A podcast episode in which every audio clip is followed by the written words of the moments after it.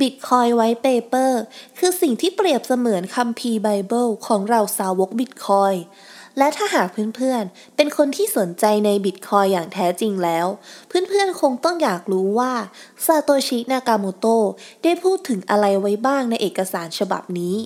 ดังนั้นในพอดแคสต์ชุดนี้ เราจะนำ Bitcoin White Paper มาแปลให้กับเพื่อนๆ ที่ยังไม่เคยอ่านได้ฟังกันค่ะ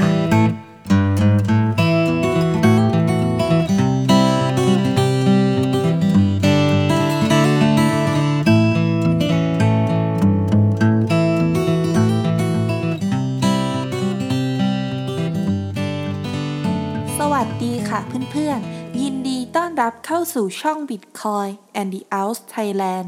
ที่ที่เราจะมาพูดคุยกันเกี่ยวกับ Bitcoin สกุลเงินดิจิตอลที่จะนำพาเสรีภาพ และความเป็นส่วนตัวทางการเงิน กลับคืนสู่ประชาชนตัวน้อยๆอย่างเรากันนะคะสำหรับพอดแคสต์ตอนนี้จะเป็นตอนที่ 4 ที่เราจะนำ Bitcoin White Paper มาแปล และอ่านให้กับเพื่อนๆฟัง หากเพื่อนๆ คนไหนยังไม่ได้ฟัง 3 ตอนแรก สามารถย้อนกลับไปฟังได้ในช่องของเรา ผ่านทางแอปพลิเคชันที่เพื่อนๆกำลังใช้งานอยู่ในขณะนี้ หรือจะกดเข้าไปฟังผ่านลิงก์ที่เราใส่ไว้ให้ในคำบรรยายของพอดแคสต์ตอนนี้ก็ได้ค่ะ โดยหัวข้อที่เราจะมาพูดคุยกันในตอนนี้ จะเป็นหัวข้อที่ 4 ใน Bitcoin White Paper และนับว่าเป็นหัวข้อที่สำคัญที่สุดของ Bitcoin เลยก็ว่าได้ นั่นก็คือ Proof of Work นั่นเอง และก็เหมือนกับ 3 ตอนที่ผ่านมา เราพยายามจะใช้คำพูดให้เหมือนกับคำที่ซาโตชิ นากาโมโตะใช้ให้มากที่สุด โดยอาจจะมีการเสริมแค่เพียงเล็กน้อยเท่านั้น ดังนั้นหากมีอะไรที่เพื่อนๆฟังแล้วไม่เข้าใจ สามารถคอมเมนต์บอกมาได้เลยนะคะ ในหัวข้อ proof of work ซาโตชิได้กล่าวไว้ว่า เพื่อที่จะสามารถใช้งาน timestamp server ที่มีการกระจายอำนาจอย่างเต็มที่ โดยมีพื้นฐานอยู่บนระบบแบบ peer to peer เราจำเป็นต้องใช้กระบวนการ proof of work ที่คล้ายกับระบบ Hashcash ที่ถูกคิดค้นขึ้นโดยนายอดัมแบ็กค่ะ กระบวนการ proof of work คือการค้นหาข้อมูลจำนวนหนึ่ง ที่เมื่อเรานำค่าของข้อมูลดังกล่าวไปแฮช ด้วย hashing อัลกอริทึมอย่างเช่น ชา 256 แล้ว ข้อมูลที่ผ่านการแฮชจะได้คำตอบที่ขึ้นต้นด้วยเลขศูนย์ตามจำนวนที่กำหนดเอาไว้ โดยปริมาณงานที่ต้องการ หรือก็คือกำลังของคอมพิวเตอร์ที่ต้องใช้ในการค้นหาโดยเฉลี่ย จะเพิ่มขึ้นอย่างก้าวกระโดด ตามจำนวนเลขศูนย์ที่ระบบกำหนด และปริมาณงาน หรือกำลังการค้นหาดังกล่าว สามารถถูกพิสูจน์ตรวจสอบได้ ด้วยการแฮชเพียงครั้งเดียวเท่านั้นค่ะสำหรับเครือข่าย Timestamp ของ Bitcoin เราจะดำเนินการ Proof of Work ด้วยการสุ่มหาและใส่ข้อมูลที่เรียกว่า nonce ลงไปในบล็อก จนกว่าจะพบข้อมูลค่าหนึ่ง ที่ทำให้บล็อกแฮชขึ้นต้นด้วยเลขศูนย์ตามจำนวนที่กำหนด เมื่อกำลัง CPU ถูกใช้ไปกับการสุ่ม จนสามารถค้นพบค่า nonce ที่ต้องการได้ บล็อกดังกล่าวจะไม่สามารถถูกแก้ไขได้ หากไม่ผ่านการ Proof of Work ซ้ำอีกครั้ง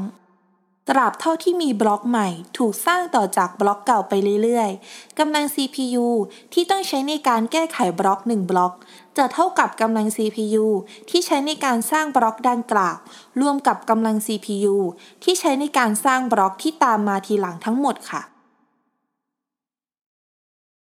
ตรงนี้เราขอสรุปให้เข้าใจง่าย ๆนะคะ กระบวนการ proof of work ก็คือการที่ miner node ทำการสุ่มหาชุดตัวเลขที่เรียกว่า nonce ไปเรื่อยๆ จนกว่าจะพบ nonce ที่เป็นค่าเป้าหมาย ซึ่งจะต้องเป็น nonce ที่เราเอาไปแฮชรวมกับข้อมูลของแต่ละบล็อก แล้วทำให้ผลการแฮชของบล็อกดังกล่าว ออกมาเป็นชุดตัวเลขที่มีเลขศูนย์นำหน้า ตามจำนวนที่ระบบในขณะนั้นกำหนดค่ะกระบวนการ proof of work ยังช่วยแก้ปัญหาในการเลือกตัวแทนในการตัดสินใจจากเสียงข้างมาก ถ้าเราให้คะแนนเสียงถูกนับ โดยกำหนดให้ 1 IP address มีค่าเท่ากับ 1 คะแนนเสียง ระบบจะถูกทำลาย โดยใครก็ตามที่สามารถสร้าง IP address จำนวนมากได้ แต่ proof of work นั้น จะทำให้ CPU 1 เครื่องถูกนับว่า มีค่าเท่ากับ 1 คะแนนเสียงแทนค่ะ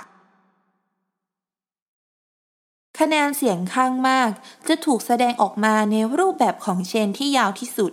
ซึ่งเป็นเชนที่เกิดขึ้นจากการที่มีกระบวนการ proof of work เกิดขึ้นในเชนนั้นมากที่สุด ถ้าคะแนนเสียงข้างมากของกำลัง CPU ถูกควบคุมโดยโหนดที่ซื่อสัตย์ต่อระบบ เชนดังกล่าว จะเติบโตอย่างรวดเร็ว จนแซงหน้าเชนคู่แข่งที่เป็นตัวบ่อนทำลายระบบค่ะในการแก้ไขบล็อกย้อนหลัง นอกจากที่ผู้โจมตีระบบ จะต้องทำการ proof of work ซ้ำอีกครั้ง ด้วยกำลัง CPU ที่เท่ากับกำลัง CPU ที่ใช้ในการสร้างบล็อกที่เป็นเป้าหมาย บวกกับกำลัง CPU ที่ใช้ในการสร้างบล็อกที่ต่อๆกันมาแล้ว ผู้โจมตียังต้องทุ่มกำลังมหาศาลในการทำ proof of work ให้ชนะโหนดที่ซื่อสัตย์ที่คอยรักษาระบบอยู่ด้วยค่ะ จะชดเชยการเพิ่มขึ้นของกำลัง CPU ใหม่ที่เข้ามาในระบบ และการแปรผันของผลตอบแทนที่ได้รับจากการลันโหนดเมื่อเวลาผ่านไป กระบวนการ Proof of Work จะมีการปรับค่าความยากง่าย หรือก็คือ การเพิ่มหรือลดจำนวนเลขศูนย์ของบล็อกแฮช ด้วยวิธีการคำนวณค่าเฉลี่ยเคลื่อนที่ ที่จะช่วยกำหนดจำนวนบล็อกที่จะสร้างต่อชั่วโมงโดยเฉลี่ยตามเป้าหมาย หากบล็อกถูกสร้างเร็วเกินไป ระบบก็จะปรับเพิ่มความยากขึ้น หรือก็คือ การเพิ่มจำนวนเลขศูนย์ที่เป็นส่วนหน้าของบล็อกแฮชนั่นเองค่ะสำหรับหัวข้อ proof of work ก็จบลงเพียงเท่านี้นะคะ แต่ในตอนหน้าเรายังมีหัวข้ออื่นๆ ของ Bitcoin White Paper ที่จะต้องนำมาเล่าให้กับเพื่อนๆฟังอีก แต่สำหรับพอดแคสต์ตอนนี้ หากเพื่อนๆฟังแล้วมีคำถาม หรือมีความคิดเห็นใดๆ สามารถคอมเมนต์มาพูดคุยกันได้เลยค่ะ ในตอนนี้เพื่อนๆ สามารถติดตามช่อง Bitcoin and the Out Thailand ของเรา